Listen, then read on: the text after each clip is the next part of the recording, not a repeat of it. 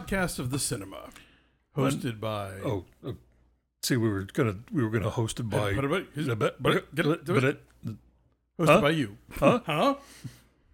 Hosted by you, Dave White, and me, Alonso Duralde. We Yes. both are film critics. We both write reviews for the Wrap. We are married to each other. And we are battle bots, Okay, and I have an A1C of six point three. great. And I co-host other And, podcasts. and that's the best part of me right now is the A1C. I'm a complete wreck. I'm also uh, in the middle of uh, simmering things leftovers for lunch, and so um, in approximately 15 minutes there will be a seamless edit Uh-huh. that the listeners won't even know happened. Where I get up to check on the thing on the stove. Okay, great. It's not even worth discussing what it is And because yet you have. it's torn up leftover chicken parts and rice that's been in a Ziploc bag for I don't remember when the rice was made, Um, but it's still good. yeah. It's still happy It's- to be cooked. Ghost of Chinese delivery past. It's that ju- it's that it's what should become stir fry, but I just was like, I don't have time for that. I just want to throw everything in a pot with some vegetable stock. there you go. I'm Because you know what else I am? Thrifty. that, that is true. In addition to having an A1C of 6.3. I am I am wearing my Electric Dream shirt that our friend Jason gave me Mm. in honor of Lenny Von Yes. Dohlen, who passed away this week. That quite a we lost James Caan this week. Yes. I just found out this morning. Larry Storch, 99 years old. Larry Storch, You're going to have to explain comedic character actor. Larry Storch because when you told me, I said, remind me of him. Remind me who he is. Philistine. How I'm sorry. you? Well, once you told me, yes. and I was like, oh, yes, when I was a child, and then I mean a child, child, little child, there was a sitcom on TV called F Troop. Correct.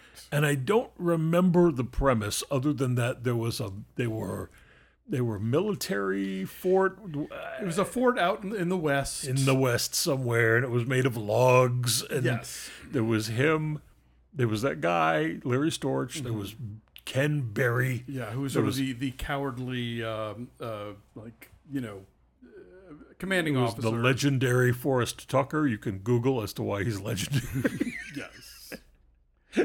and um there was uh Donna no No, not. I'm um, not thinking. I, I'm thinking of Beverly Hillbillies. Yes, I, I don't. I can't remember the the the, the ingenue's name, but Wasn't uh, she married to uh, what's his face from Hogan's Heroes? Oh, I don't know. Hogan's Heroes guy who To was murdered. Yeah, the Hogan's Heroes guy who was murdered. Wasn't Bob Crane. wasn't she married to Bob Crane? I I don't know. I We're- could be completely. I'm really. If you thought people didn't know who Larry Storch was, now we're really it getting into cool- a deep yeah, hole. but you know what? They may have seen Auto Focus. That's true. Bob Crane was the star of Hogan's Heroes, and he made lots of sex videos of himself and all of his friends. films. And then someone, uh, sorry, actual films. Yes. And then somebody murdered him. Uh, Larry Storch was just was this guy a guy who you would see pop up in a lot of uh, old comedies. Did a lot of animation voices, including Phineas J. Whoopee on Tennessee Tuxedo. Oh, you know what? Yes.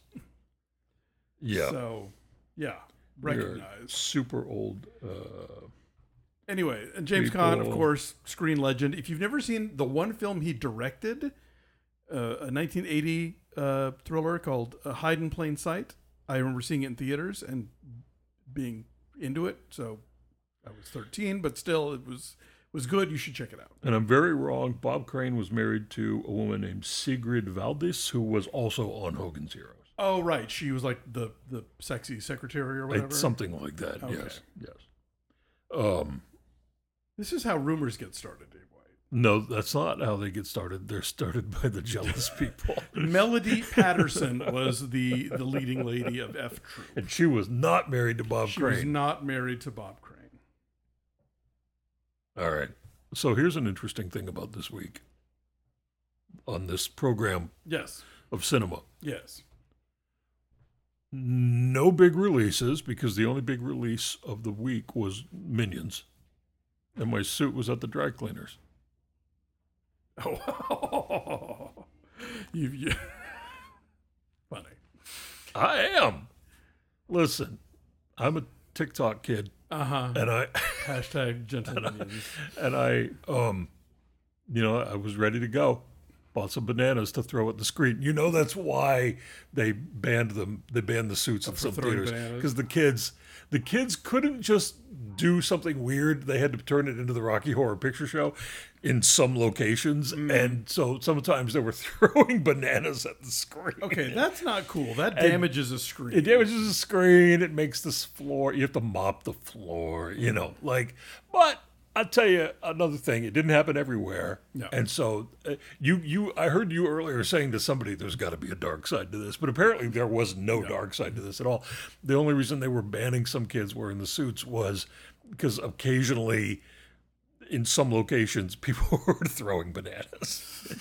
and I find that to be hilarious also uh, characteristically uh, thoughtless of teenagers uh, to not think about who has to clean up after them. Right. And so, um, otherwise, I find this entire phenomenon to be hilarious and adorable. Yes. If you don't know what phenomenon we're talking about, literally Google gentle minions.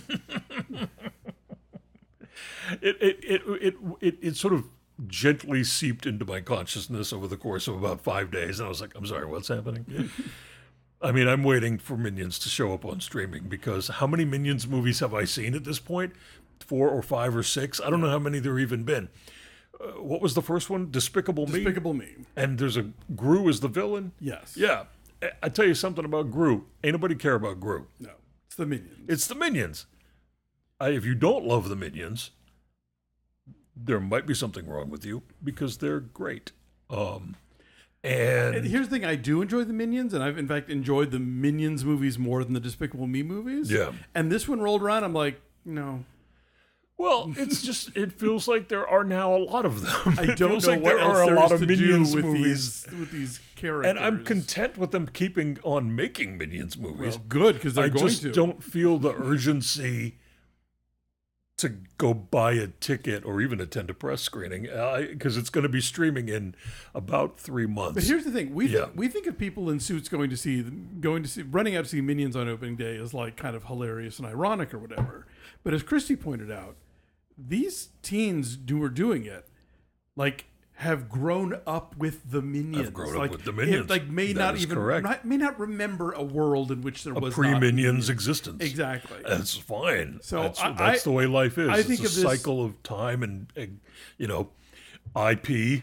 exactly. I think of this as like a post-lockdown reaction of like, we get to go out. Let's dress up Let's and do a something thing ridiculous Yeah, and make a put spectacle, spectacle of ourselves. Yes. So yeah, I'll see. I'll watch this Minions movie as soon as it drops itself On into Pe- my living room, in fr- so I can sit on the couch yeah. uh, and and enjoy that like that. I'm I'm not above a Minions movie. No, no. but I have uh, I've had limited ability to go to press screenings lately. It has nothing to do with COVID. It has everything to do with my uh, physical mobility and uh, uh, all of that. That's uh, today's the doctor appointment. I can't wait. I'm finally seeing a specialist for legs, hips, and back. And they will make you a robot. They're gonna. I would love that if I could become part mechanical, as long as it didn't involve invasive surgery where I had to be out for several hours, because that actually frightens me. Um, I yeah, uh, my main, Everybody wants to ride the ride. Nobody wants to buy the ticket. my big hope, and here's my dream, is that I go there today and the specialist says, "Okay, you're simply uh, uh, uh, locked up and tight down there, and that's what's causing the pain, and it's because of your job, which involves sitting and watching films, and then sitting and writing about films, and then sitting and podcasting about films, and so, you know, let's figure you out in a way that doesn't require anyone cutting you open." That would be my dream. okay. Well, Um, we'll see. until then, though, I've had a really tough time going to see press screenings. Uh, and when I do go out to a screening, it's like early in the day when I've got physical energy and able to, ability to do things. Um, and I'll go buy a ticket to something. And here's circling back to today's episode, what's going on with today's episode? Uh, I've been buying tickets exclusively, more or less, to uh, art house stuff, not simply because, I mean, y'all have listened to this program long enough to know that that's my jam. Uh, You're a fancy boy. I want, I am. I'm actually, I'm very, I'm a, I'm a, I'm a fancy man. You can't call somebody a, a fancy boy when they're 58. Like you, when you're a fancy boy, you're you you get to be a fancy fancy old, fancy grandpa is what I am now. fancy old fart. yeah. Uh, and Do we need to get you a standing podcast desk? Would that help? it, it does it come with a prescription? Will the insurance cover it? no, no, no. Let's no find out. that. let's let's ask. You can't hurt but ask. Sure. Um, so I've been I've been buying tickets, you know, go see things, and the things that we have been going to see uh, are all at the Laemmle or the Lumiere, um, and uh, I like giving them my ticket money. As much as we like Nicole Kidman, we're trying to you know support the mom and pop. Well, you know, the Stubs thing gets the Stubs thing gets you three free AMC movies a week. yes, and I say free, I mean you're paying 24 bucks a month. But that's like two regular tickets hmm. to an actual theater and that's almost nothing. right. I want my ticket money to go to the art house. Yes. So we've got four art house films to talk about this week. Hmm. One of them is actually in English. The other three, and this may be a first for Linoleum Knife in the 11 years, the other three are in Spanish. Yes. Yeah. One of which you can watch at home on HBO Max. You have to watch it at home on HBO Max.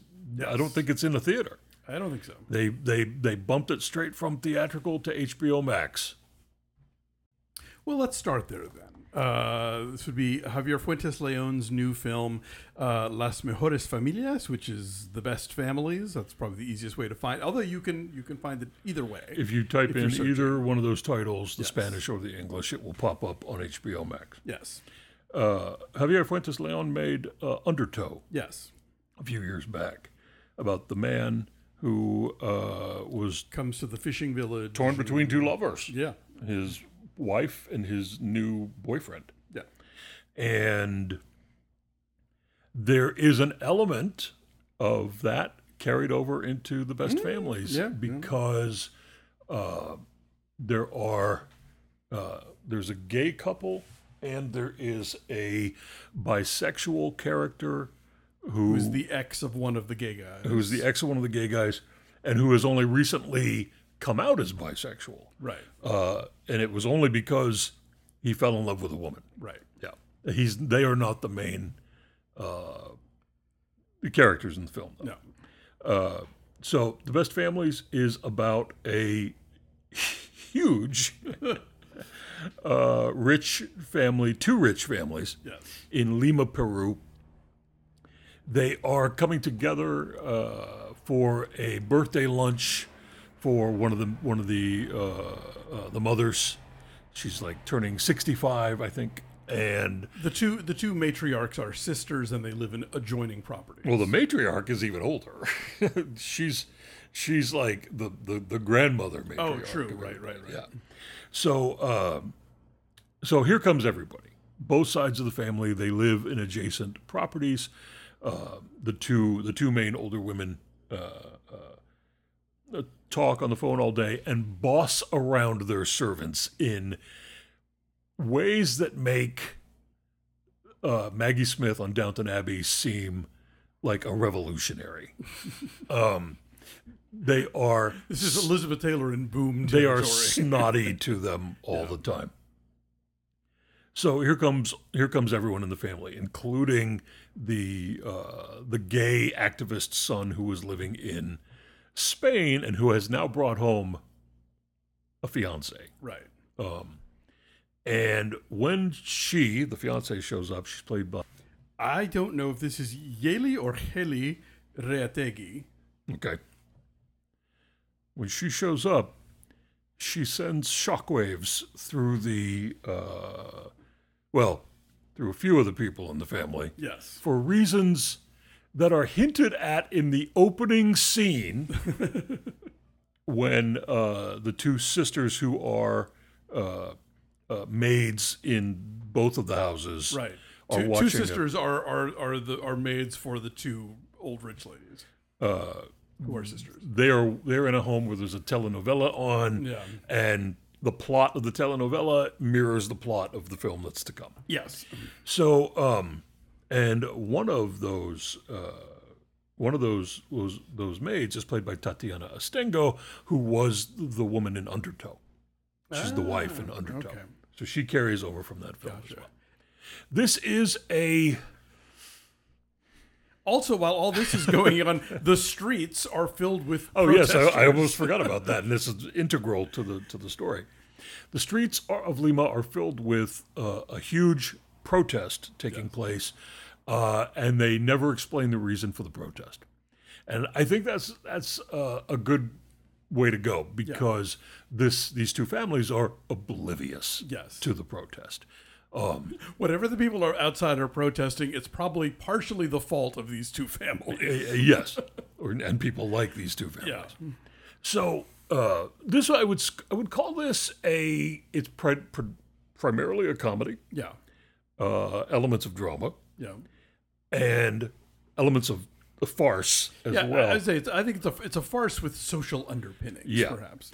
um, and not to this is not a this is not a, a discredit here at all.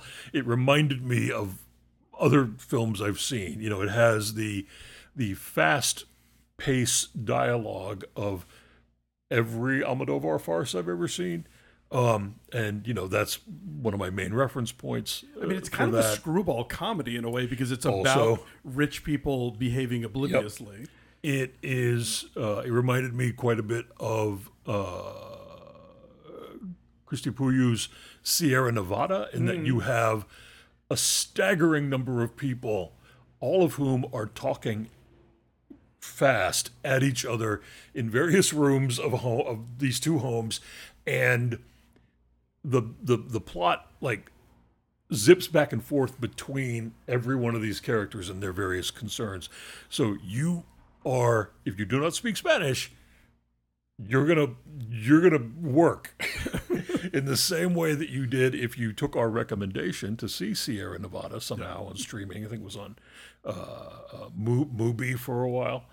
Um, that is a very long Romanian film with I think even more people Yeah, in a smaller apartment. in a smaller home.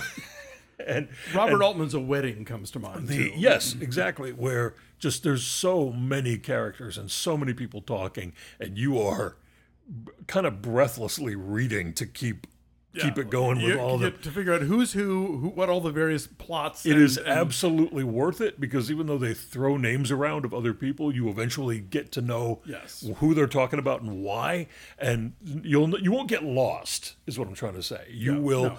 you you'll hang on for the ride, but you won't be lost. And It is tightly constructed. It very, Um, and you can see some stuff come in, but it's a very pleasurable. I definitely enjoyed listening to you watch it on headphones because you would just burst into laughter periodically, which I was it's, oh, good. It's quite funny. Uh, it's very tightly written. Um, the editing is is great because, you, again, like I said, you're never lost. Yeah. You you are always. Oh, we're back with this person now. Okay, what's going on with them? Like you're you're very much wrapped up in this fam these two families and their. I, I, their combination of reacting to a very serious thing that's unfolding in front of them uh, another very serious thing that they're oblivious to that's unfolding outside of them, and all of their petty concerns about nonsense on top of it all. yeah, all the conversations about, oh, she's from Spain. Is she going to understand the food? Right. They can never stop stalking anyone in the anyone else they know, including the people in the house. Yes. Um, I especially, uh, you know, was attuned to the fact that we are now starting to see far more narratives from not just from you know, south of the U.S. border, but within the U.S. border, and among the European nations, and films that I've been seeing recently from African countries. Class war is everyone's favorite subject. Why is that? Hmm. What could it be? What could this mean? Yeah, in a way, this is the wacky Roma. You know, just in, in that you have like the you have the protests in the streets, you have the the the the, the house uh, um, the the housekeepers and cooks who are sort of the main you know focus of the narrative, or it's their POV. You know, Yeah. Uh, the wacky New Order, yeah, which is has similar, uh, you know, external stuff happening in it, Right. uh, but is a far more brutal and unpleasant yeah, in experience. A good movie, yeah. but it'll put you through the ringer. Uh, this one has a very generous spirit. Yes. and and wants to give you a little bit of hope at the end for people to be better to each other. Of course, you know when it's all said and done, they're all going to go right back to being treated like garbage by Yes, these rich people. Um, the the servants, that is, will be treated like garbage by these rich people. Um, but again, it does leave you with a note of hope. I really dig this movie, and I am not surprised that they bypassed theatrical with it because it does have. I when I went to see Sieranevada screened one time in Los Angeles, uh, uh, uh, Acropolis, which is a film organization here in Los Angeles that takes films that do not have American distribution and will show them once or twice in a night at a venue that they've you know used for the evening. Um, Sieranevada played here like one night, I think two screenings. And they explained at the beginning before we sat down to watch it, they were like, You're gonna you're gonna experience a lot of people yelling and talking quickly. There's a lot to read. So strap in, right? And they said, and we think this is why American distributors thought we can't sell this because there are too many characters talking too fast at each other, about each other. There's a lot to get into with these characters. And I can imagine distributors seeing this and thinking, it's good film, we can't sell it. Um, so it would go. So here it is. It's streaming, and you know if you have to, if you have to hit the 15 second back button to get something that somebody said or figure out who they're talking about, you can. That's right. I uh, I also know just from my own observations that the art house is shrinking in terms of screens. Yeah. It was always a small, not since the nineteen what seventies really Pretty much. has art house cinema been, uh, you know, even approaching something that we might call robust. Substantial. it has become a diminishing part of the, of the of the film going market Yeah. for decades. I don't remember now what statistic I read, but it's something like three or four percent Wow. of the box office hmm. in the U.S. And so, among that little in that little pool, you've got all these films fighting for screen time Yeah. To get picked up by a distributor, to get that distributor to get that movie into major, you know, uh, art house screens. So, like in Los Angeles, it's the Laemmle.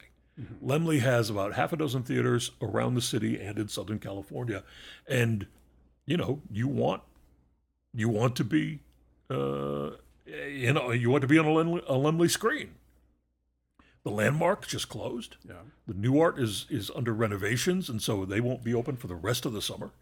And Well, hopefully when the ArcLight reopens, they'll have some Maybe. room for that stuff. but here's what you get. Here's what you used to get at the ArcLight. yeah. I know we're going off on a Tangent. A bit of a market tangent here, but it, I think it's relevant.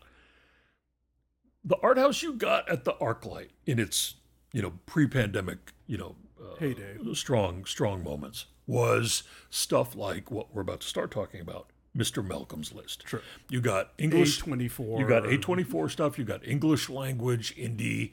Uh, if you got a, a, a non-English film. It was something from a big uh, distributor like Sony Pictures Classics or uh, does Fox Searchlight ever release Well, not any- non-English stuff, Oh. or did they?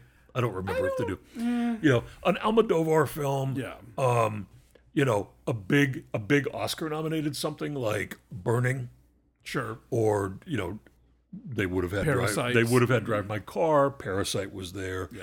Um, so what you, there's a there's kind of a pecking order Yeah. there's those big distributors who will pick up you know big directors or films with big stars in them that you people you know Um, of which we're getting to in a moment.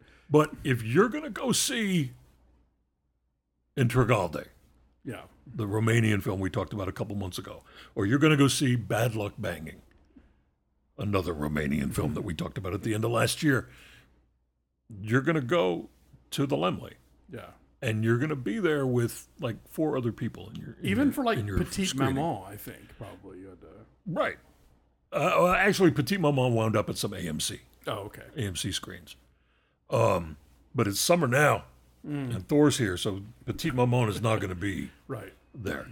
Um, so like European films get the biggest audiences in the U.S. Yeah. French, German, uh, Danish. I say Scandinavian, Scandinavian like stuff. or, yeah.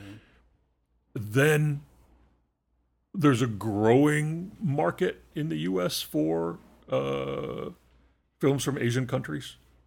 You know, the the the the the the, the films from India have their own sort of niche and a big audience, so they routinely hit the top ten box office of the week whenever a big one comes out.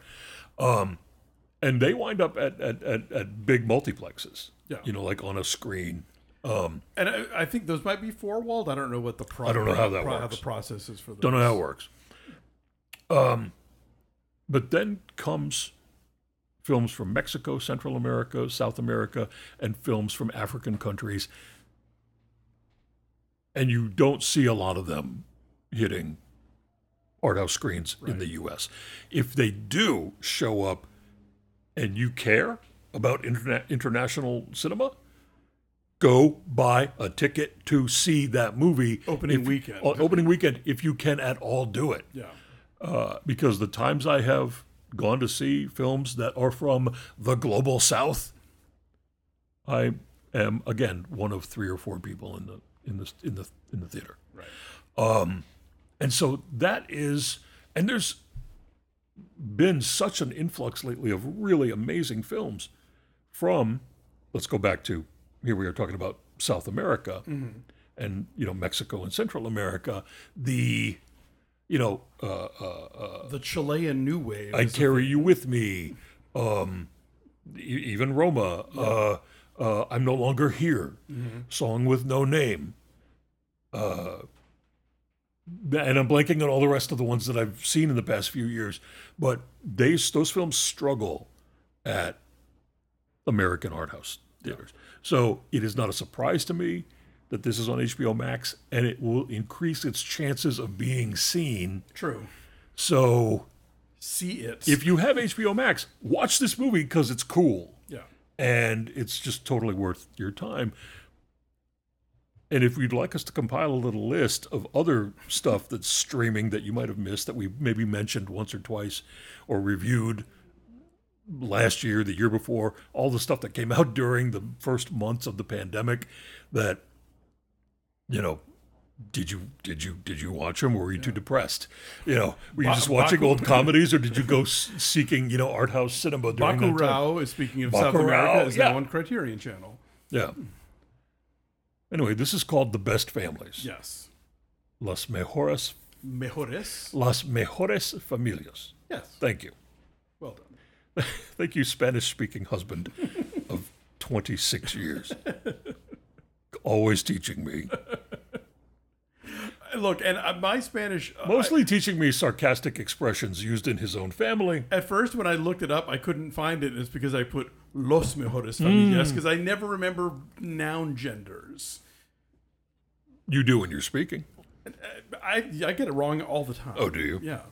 You just don't know because I'm just I, I don't I, I keep going, but like I'm sure Right. half the time I'm like Right. I'm I'm dropping that ball. Yeah, I do. I, I don't know when you're wrong. Like the last week's family Zoom was entirely in Spanish, and I understood every seventh or eighth word, and I got context clues from who was talking to who about what subject. Well, and- like yeah. Paul Paul not Paul Rudnick, uh, um, David Sedaris when he talked about learning French and how he would just ask for everything in the plural so he wouldn't have to remember if the pencil was a girl or the tomato was a boy. But Spanish doesn't work that way. You still have to know the gender even in the plural. So you know. The pencil is male, the pen is female, in in Uh, French. le in crayon, la plume. Yes. Yeah. How did I know that? I don't know. anyway, Moving on. Uh, Mr. Malcolm's list. Yes. So uh, this was based on a novel, and apparently originally done as kind of a short film, sort of a proof of concept. Uh, and that proof of concept predates um, Bridgerton, which is apparently an important point to many people because, well, because now this feature film is out and Bridgerton has been on for two seasons, people feel like that it's kind of you know who who borrowed the idea from whom or is this just something that was going to happen anyway but Right. this is this is a very jane austen-esque regency you know rich people uh romance with you know A racially diverse cast. right well i, I was going to say first with you know like misunderstandings and you know the, the Oh, usual kind of well, isn't that the point that people are making about Bridgerton, though? Yeah, I mean, they, Yeah. these all kind of fall into that category of like, oh, will Lady Flufferfold become, you know, engaged to Lord Right. such and such? Yeah, but but as with Bridgerton, this is told with a with a, a multiracial cast uh, that is never commented upon. It is just it is taken for granted that yes, Regency England's nobility included people from Africa and South Asia, and you know that was just how it was. Uh, and so, you know, it is something new, but I think it's something that's not going to go away because, frankly, nor should it. Nor should it. Why No. not? Exactly. I think I, I- think that uh, Let the complainers complain. exactly Racists. That's basically what you're doing. Yeah, you, you you had you had decades of very pallid. You got Austen you got everything you needed for decades and decades. There, go Exactly. have go have that again and again and again Why, if that's your jam. Why shouldn't Freida Pinto get to wear an empire waist? I ask. You. Yeah, Uh, and she does. She is in this movie. She is. Uh, she plays the the uh, the daughter of a vicar. She is not wealthy. She is not urbane. She is not sophisticated. Um, when she went to school, all the other girls were awful to her, except for uh, her best friend, um, Julia Thistlewaite. So, uh, cut two years later, they're all adults and of marriageable age. Julia goes out on a date with the formidable Mr. Malcolm, and uh, the date does not go well. And so, Julia decides to plan her revenge because she finds out that Mr. Malcolm keeps a list a list of attributes that he is looking for in a prospective bride. Right. So, she brings uh, Freida Pinto's character, Selina, to London to train her to be all the things that Mr. Malcolm is looking for, only to then have her like throw her own list at Mr. Malcolm when he proposes to her. right. Well, wouldn't you know it? We're gonna trick Mr. Malcolm. Exactly. Yeah. Wouldn't you know it? Selina and Mr. Malcolm fall in love. Of course. Uh, Mr. Malcolm is played by uh, Sope Dirisu, um, who was in. Uh, well, he- remember Silent Night? Did you ever watch that? the the Christmas Doomsday movie with Keira No, I did not. Okay, that's the that's the main thing I know him from. But he was in Mothering Sunday, and he was on His Dark Oh, Materials. that like, Mothering Sunday just we just the Blu-ray just showed Yes, up. correct. It just that. came out. Okay. All right. So he's been popping up a lot uh, in stuff lately, um, and you know, it, it's a it's a it's a Jane Austen light movie. You know, Yeah, you know yeah. what you're getting here. Um, the thing is that both Selina and Mr. Malcolm are not the most interesting characters. No, in the that's. Zawe Ashton. yeah. Zawe Ashton I've- as Julia She's is a pip. she's a treat. I, She's hilarious, and she was in Velvet Buzzsaw, but I don't quite recall her from that. I mean. And but I, you'll remember her from from this. and, and she and uh, Oliver Jackson Cohen, who's sort of a kind of her co-conspirator in all this, they are really funny. Yeah. and Uh, and Zawe Ashton eventually gets her own love interest in the form of Theo James, who is, you know, nice to look at. Um, Everyone in this movie is nice to look this at. This is true. Yes, That's the whole point of these movies. you're right. Yes, Put gorgeous people in corsets and big top hats and, whatever. And surround them with like candelabras and and know, depending on what rating you're going for, let them hump. exactly. Yeah. And not so much that in this one, Of course um, not. But you know, but they hunt pheasant. You know that kind of thing. It's, it's PG. Sublimated sexuality. Exactly. Hunting pheasants. yeah, it- it's a it's a take your mom to it movie. I'm not Yeah. I'm not mad at this movie, but it just it's it's it's almost two hours and you feel it by the end. And I really just Not if it- you're not if you're feeling cozy. I guess. If you're feeling cozy, it can never end. Well, I know I know you love a tea set, so you know. Yeah. Listen, a movie can be medium, okay, good. All it has to have is like all that, as you just called it, Jane Austen light uh, stuff in it, and I will forgive and forget from the moment I begin watching it to the moment it's over, and then when it's over, I'll forget it entirely. But like, just give me some witty banter, some comic relief, the great costumes, you know, uh, the, the fancy settings, those gardens.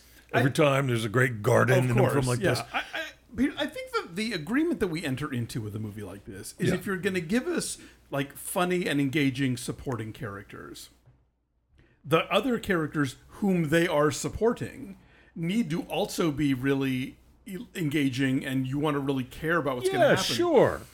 I look, Selina. Or or whatever. I- okay, maybe I'm just being too tough on this. I just I didn't. I, I, look and and look, Freida Pinto and and and sorry, Sope Dirisu, super uh, like the camera wants to just drink them in. They are magnetic, but the characters they are playing are kind of snoozes, and so I I. Was kind of like, when's Zawe Ashton going to be back on screen to say something cutting and like you know oblivious, you know? yeah. Someone needs to be the cutting oblivious person. Yeah, And but that's uh, great. But if I miss you too much when you're gone, then th- there's something wrong with the movie. I think. Fine. But look, it pe- Have it your way. people who like this sort of thing will I- like this sort I of thing. I love this sort of thing. And I um I am the target uh market. Um and so uh, uh, you know what's so funny though? I haven't watched Bridgerton. I should, shouldn't I? You I should. should. I I, should. don't know what that's about. I, I know what exa- I know exactly what it's about. Gentle reader. You watch Bridgerton for Breakfast All Day, the podcast you do with Christy Lemire, formerly known as What the Flick. Yes. And uh, when you get an assignment from Christy or you decide on something with Christy and you have to start routinely watching something each week, I think, oh no, it's an appointment and I have to keep up with his appointments. Oh, okay. And I think, I don't have time. I'll get to it on my own later. Fine. Like, I'm only now on like episode three of, of Stranger Things. Episode three of season one. Yeah. Yes. So I, Are you going to keep up with Only Murders with me this season? I can't be rushed, Alonso. And I refuse to be rushed. No one can rush me. By rushed, you mean like keeping up with the show? Why? Who? You know what? Define keeping up. Well, Hulu drops a new episode of Only Murders Fine. every week. Let them. I'll get to it. Okay. Perhaps when you go to the Venice Film Festival at the end of August, I'll just Binge. hide in the building Mm-hmm. and watch the murders in the building. Okay. Or maybe I'll catch up now so that we can talk about it for Linoleum Knife Television. Why don't you do that? That's called LKTV. It's Yes. a podcast we have on Patreon. I'm going to do an ad for Patreon right now. Patreon.com slash linoleum knife. Yes, sir. You go there, you look at what we got. We have tiers. Each tier gets you different content. Linoleum Knife presents More Linoleum Knife, a podcast where we talk about a film in depth, an older film in depth. LKTV, Linoleum Knife and Fork, where we talk about food, food, food. Uh, it is a food podcast hosted by two film critics, and then Linoleum Nights, where we talk about anything, and we uh, we give you some good cussing in that one, and that's that. if you if you want to buy it, we're selling it at Linoleum Knife. Sorry, at Patreon.com/slash Linoleum Knife. There, Monthly club meetings, Yeah, trinkets, stuff. objects, things. trinkets. Yes. um, Clara Sola. Yes. Clara Sola is a Costa Rican film. It is the debut feature from Nathalie Álvarez Mesén. Which I believe premiered at Cannes. It did. It was at the director's fortnight, I think. Uh, I could be wrong about that, but it was a Cannes. I don't know in which section it was at. Um, uh, Nathalie Álvarez Mesén is interesting. Uh, born and raised in Costa Rica, then went to mime school in Sweden, and then That's a Mad Lib. and then and then went to Columbia Okay. to I get guess get an MFA I think in uh, film. Um, and so this is her first. She's done some shorts. Uh, this is her first feature. Uh, it is about a woman in a rural village in Costa Rica. Her name is Clara. Clara is played by a first-time actor uh, named I'm scrolling down to get her name Wendy Chinchilla Araya. She is a Colombian dancer. So, what you what she brings to this role is an intense physicality. Um, Clara is different from the other women. She's about forty. She has lived in the same home with her mother uh, and her niece uh, her entire life. She is sheltered. She has abilities, and they're never fully explained. She can somehow communicate with animals in an empathic way, but also in a way that suggests that they communicate back with her Right. when she becomes uh, deeply distressed, the earth shakes a little bit. She also apparently has the gift of healing. And this means that routinely villagers from around the area come to her through her mother, who has a big shrine, Mary, in the one of the rooms of the house and people want to, you know, get a blessing from Clara. They want to be, they want to touch her and get healing. And we don't see anyone be healed, but we do see the mother always saying, "She heal, she heals, she heals." There is a kind of developmental situation with Clara. We don't know exactly what it is. It's never explained, but you know, she speaks very little. Um, she's determined uh, to have things the way she wants them. She is not. I don't want to invoke the name Carrie too much in this, but I Steve Pond did. but I uh, but I do want to draw a distinction in that she's not brutalized by anyone. She is held back and repressed, and she has internalized that repression to the point where the mother will chop up red chilies and put Clara's fingers in the chilies hmm. because Clara has a hobby that involves masturbating quite a bit. Uh, so, in order to stop her from that, the fingers go in the chilies. This and is Clara willingly, willingly or unwillingly, but routinely does it. It's like it puts her fingers in the chilies, uh, but then doesn't it doesn't stop her. So one of the elements of this film is that she is experiencing a sort of finally at age late 30s, early 40s, a a a tipping point in her sexual desire. And she's focused on her niece's uh, sort of boyfriend who's eh, 18, 19, I don't know how old the boyfriend is. But he's kind of a secret boyfriend. Uh, and so Clara becomes focused on him. She wants him. She follows him around. She gets him to, you know, come to the house to do things. She waits for him. Uh, meanwhile, the niece uh, is about to have her quinceañera, and that becomes a a climactic, you know, trouble moment. Mm-hmm. Again, I don't want to invoke Carrie too strongly because that's not the point of this movie. Carrie Right. is a horror film, and this is not. Um, but things go wrong. Sure. And what you have in this film is uh, a really interesting character study of a woman who is maybe specially gifted, but maybe also simply, uh, you know, repressed by her environment Sure. and who is in deep communication with the natural world around her. Uh, she will go sleep on the mossy ground overnight. She will lie down in the mud just to touch it. You know, uh, she has a pet uh, green beetle that she talks to and maybe resurrects at one point.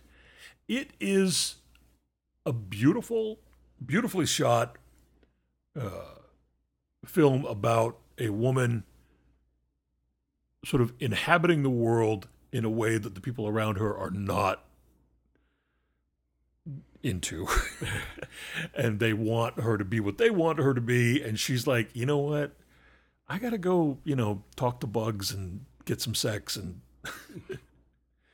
frolic in the river. And if I have to grump about anything, Mm-hmm.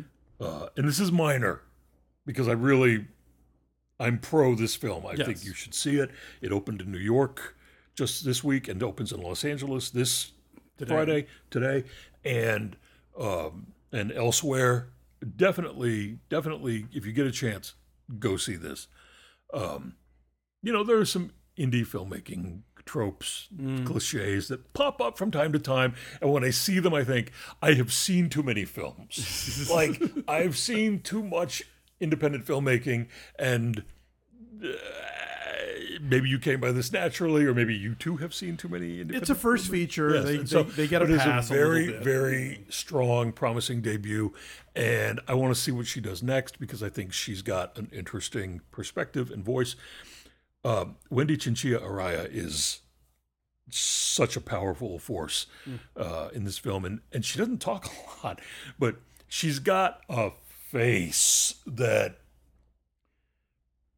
you can. T- she doesn't dance in this movie. In fact, there's a moment in the film where they say, "You know, she doesn't like to dance," and I'm like, "Oh, ha ha ha!" like she's a dancer, but everything is so internal. But there's so much energy coming from inside of her uh, that if you watch it for any reason at all, it's for her. Uh, if you have no other reason to watch it, it would be for her. Uh, yeah, I dig it. Go see. And uh, speaking of movies that get larger distribution in this country because they have movie stars in Big them, movie stars. Uh, official competition, which premiered last year at Venice, is now making its way into U.S. theaters. Um, it stars, uh, well, Jose Luis Gomez plays this like super rich industrialist who wants to leave uh, something enduring behind him, and rather than just slap his name on a bridge, he decides he's going to fund a great motion picture. So he overspends for the But he really wants a bridge. well, yeah. he would rather have a bridge. he overspends for the rights to a uh, a Nobel Prize winning novel. He hires hot young director uh, played by Penelope Cruz to direct the film. She decides to cast as two brothers, two leading actors, uh, Antonio Banderas as a sort of matinee idol movie star guy, and Oscar Martinez as a serious theater you know practitioner you know act, stage actor and, and theater professor. And uh, this is the movie is basically about the pre-production of this movie and the the lengths to which she will go to like break down these actors and and get them to deal with their own egos and their the way that they are they don't like each other everybody is Don't like each other is an understatement. okay they They despise, despise each other, each other, yeah. and are competitive with each other uh, everyone is playing mind games on everybody else Yes. And this is clearly a COVID movie. Like, there's never more than about ten people on in any given scene. Right. And But- even I was I'd go I'd dial it down even more than that. There's never usually more than three or four people. True. Yeah. There's like given a scene. cocktail party, Yeah. but you know, uh, but yeah, for the most part, it's it, it is really just it's the three of them and maybe one or two You other. could tell they shot the cocktail party in sequence, like because it's the last part at Yeah. the end. And there was like, I guess, okay, we're gonna go for it now. Here comes the crowd of people. Like, if we all get sick, we get sick, but at least we got everything else in the can, and this will be ready to go. Let Um, the chips fall where they may. So yeah, so this is a very funny movie about movie making, about the sort of personalities that get involved, about the many ways in which projects can completely go off the rails or turn into something else than they were originally intended to be.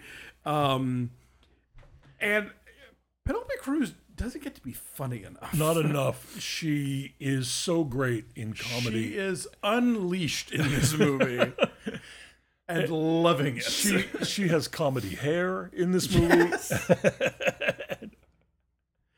um, she's a delight. This everything about this movie is the it, it all for me. It all boils down to watching people be really mean to each other, and And you know, and- and Banderas- funny doing it while they're doing it. You know that Banderas has this like trove of anecdotes from his time in Hollywood and being married Oh, to man. Melanie Griffith of like just all the behavior he has observed over Yes. the years, all of which he pumps into this this nutty character. And then I did not really know who Oscar Martinez was before this, but he's hilarious as well. He's originally Argentine. He's in Wild Tales. Okay. Did you did you ever see that one? Yes. Yeah, which I which I loved. Uh, he is hilarious in this, completely like keeping up with the other two. Like the three of them are bouncing off each other in a really great way. It is. I mean, this is by definition kind of slight. Yeah. but it's very entertaining. because it's it's it's about you know the egos of actors Yeah. and filmmakers Which is low hanging and, fruit. and, and and and and super rich people who want to get near them yes, and be their you know collaborators patron, be their yeah. patrons uh yeah in a way it's like flux gourmet in that you've got you know rich people who bring in artists to do a thing and then they want to control it. control it. Yeah. So, uh, yeah, this is delightfully fun and not. It doesn't. There's no. There's no real heavy message Not here, other than you know. What? It, it is the great grandchild of All About Eve in, in many in many ways. Kind of, yeah. Yeah. One very, very minor caveat. For some reason, the still that I always see for this movie is of a sequence that was apparently cut from the film. Oh, really? It's the shot of like it looks like it's Antonio Banderas and, and Penelope Cruz. It looks like they're voguing, oh. and I but it's not in the movie. Oh yeah. very weird thing. But anyway, Yeah, it happens all the time. yeah, it's a it's a hoot. You should check it out. I agree. It's yeah, uh, and and and it packed them in at the Laemmle last weekend. Mm-hmm. We we sat in a full house, and I mean it's a house that seats forty five I was gonna say but it's a still, pretty small house, but still, still, Yeah. that's a. I've been to that. I've been to screenings in that small house at Laemmle, Laemmle before with no one. with you, yes, Yeah. we have some letters. We do. Grant, Grant, hello, Grant. Says if anyone is looking for physical media, I might recommend the Criterion Blu ray of The Worst Person in the World. I checked it out, and it has a terrific making of, a really great breakdown of the time stopping sequence, and a nice batch of deleted scenes, including one in particular that I think personally should have stayed in the film. You will know which one when you see it. Thank you as always. Thanks, Grant. I have that one in the stack. I will uh, I will check that out. And uh, I hate it when I click off and then it sends them away. Okay. Don't do that. Glenn, Glenn, you Glenn. Hello, that? Glenn. Hi, Glenn. I saw In Fabric because of you and cannot wait to see Flux Gourmet, also because of you. In the spirit of giving credit where credit is due, I wanted to point out that Gwendoline Christie is not new to Peter, Peter Strickland's world. That is, which is what you stated. No, no, no. She, uh, uh, uh, she's been in others. Did I say she was? That I was her first you, I time. think you in- might have. well, that was my error. No, she's been in other Peter Strickland films. Oh, okay. Yeah, I like pretty much everybody, almost everybody here has been in other Peter Strickland uh, films. Uh, she had a brief but memorable, at least to me, role as the son's girlfriend, Justice for Gwendoline. uh, yeah, in Fabric. She was in In Fabric. He, he, he pointed that out in the next uh, email. Okay, so Linda says about Elvis and how he was just peripheral for you. The local pop music station in my hometown did something during the late 60s and early 70s that I didn't really appreciate at the time, but which I have been really thankful for since. On the weekends, they would play, along with all the contemporary stuff, the top hits of some past year. So it would be 1971, and we would get about once an hour or so a hit song from 1958. Some of the DJs were really old, like probably in their 30s, and could remember when this stuff came out, and would sometimes have something to tell us about the song. It gave me a depth of rock and roll knowledge that otherwise I would not have had. No way I would have had ever heard of Oh, Peter and Gordon say without it. And of course, a real familiarity with Elvis's songs. Yeah, that was back in the time when radio stations were sort of independent contractors. Like you had to kind of court a radio station to play your record, and something could become a regional hit. You know, the people on air uh, they always obviously they would report to a music director, but they weren't necessarily beholden to a lockstep playlist. They that, had some curatorial power. yeah, uh, and so from radio station in one market to another market, things would be different, and that's how you got star DJs from back in the day, like Wolfman Jack and Right. and um, now I'm blanking on the other guy's Uh, name. Rick but- Dees. yeah. Uh, Jesse says, I just returned from The Black Phone, which I thought was a fine supernatural thriller. I agree with both of you that the young leads were outstanding. Maybe because I had read the short story prior to seeing the movie, I didn't find myself as terrified as the promos were promising and wasn't as blown away as some folks in my Twitter feed seemed to be. I'm interested to hear if the two of you have thoughts, if any, on a few critics slash writers perceiving, quote, gay face in Ethan Hawke's performance. I heard one queer female writer take the position in a review, then saw another queer female writer take a strong position that it was not gay face. It's been too long since my exposure to queer theory. 385 critical approaches to literature did not stick with me as much as, say, my Austen seminar, hmm. so I don't consider myself steeped enough, nor, nor queer enough, to take a stand. I guess as a Gen Xer who grew up on regional stories of child, abdu- child abductions like Jacob Wetterling and Katie Poir- Poir- Poirier, I read the text more as a story about the horrors of being a vulnerable young person who may who may be preyed on by a seeming human monster and the cycles of abuse, as Dave mentioned. I also heard a commentator on another media podcast musing out loud that she wished Finney, quote, showed more spirit like his sister. And I'm curious if you have thoughts about how aspirational horror or thriller protagonists, even adolescent protagonists, should be. Is this a recent development in our expectations as viewers? I feel like it is. Thanks wishing you wishing you a blessed stone fruit season. uh, let's talk about the aspirational characters. Yeah, I, I- believe that is something that we've seen more and more of in the past mm, ten years or so. Yeah, I think so. And and I think the point of this character, like it's established early on that like he doesn't defend himself against bullies and Right. he needs other people to like, to step in for him. And I think that gives the character an arc. Yes. So the fact that he does what eventually he does, you know, gives him a place to start from. But I think more and more often we're seeing audience expectations for characters that uh, are more like they wish they were.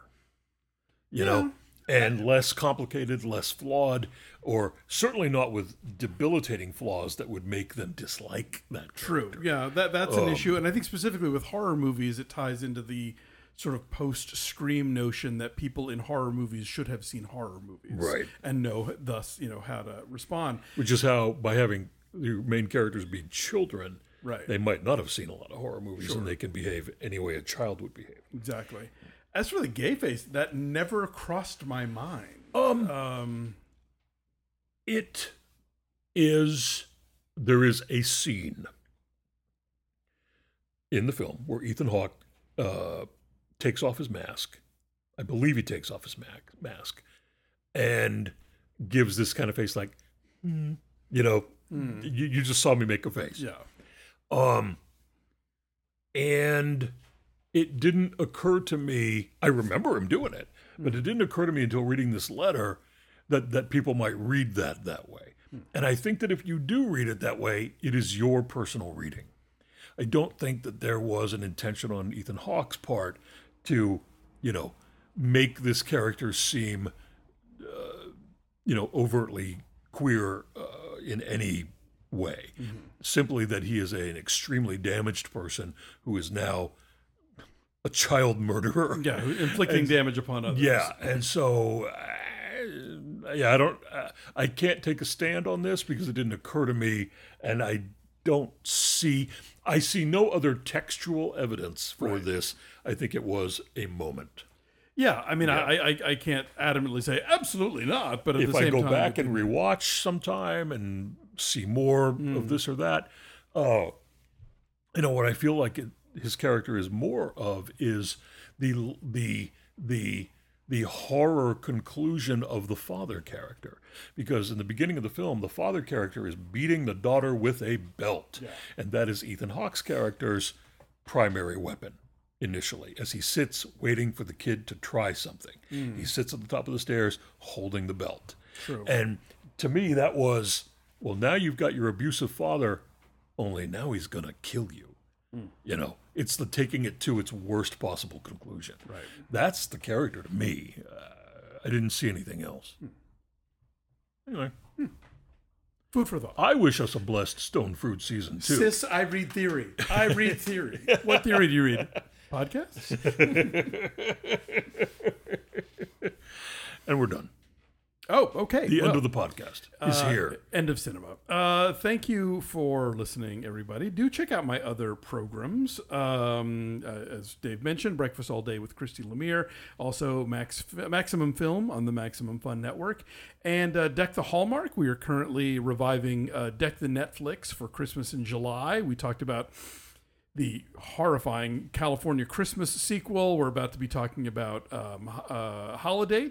Got some other stuff coming up, and of course, in uh, August is Bramble Fest, where uh, I will be appearing and doing some live podcast taping and all kinds of other fun stuff. I believe it's deckthehallmark.com slash fest for more information if you want to head out to that in uh, yeah that greenville south carolina um, you can subscribe to this show for free on apple podcasts. Leave us a five star review. We will read it on the air. You can also leave us positive feedback in the many places that we stream including uh, spotify castbox podbean um, stitcher uh, thelounge.com uh, google play apple or amazon music. Um, Thank you, Blue, for our wonderful theme music. Uh, dig into his wonderful work at bluebleu.bandcamp.com. Um, follow us on social media at linoleumcast. Drop us a line at linoleumpodcast at gmail.com. And again, our Patreon is patreon.com slash linoleumknife. Thanks for listening. We'll be back next time with more. And until then... goodbye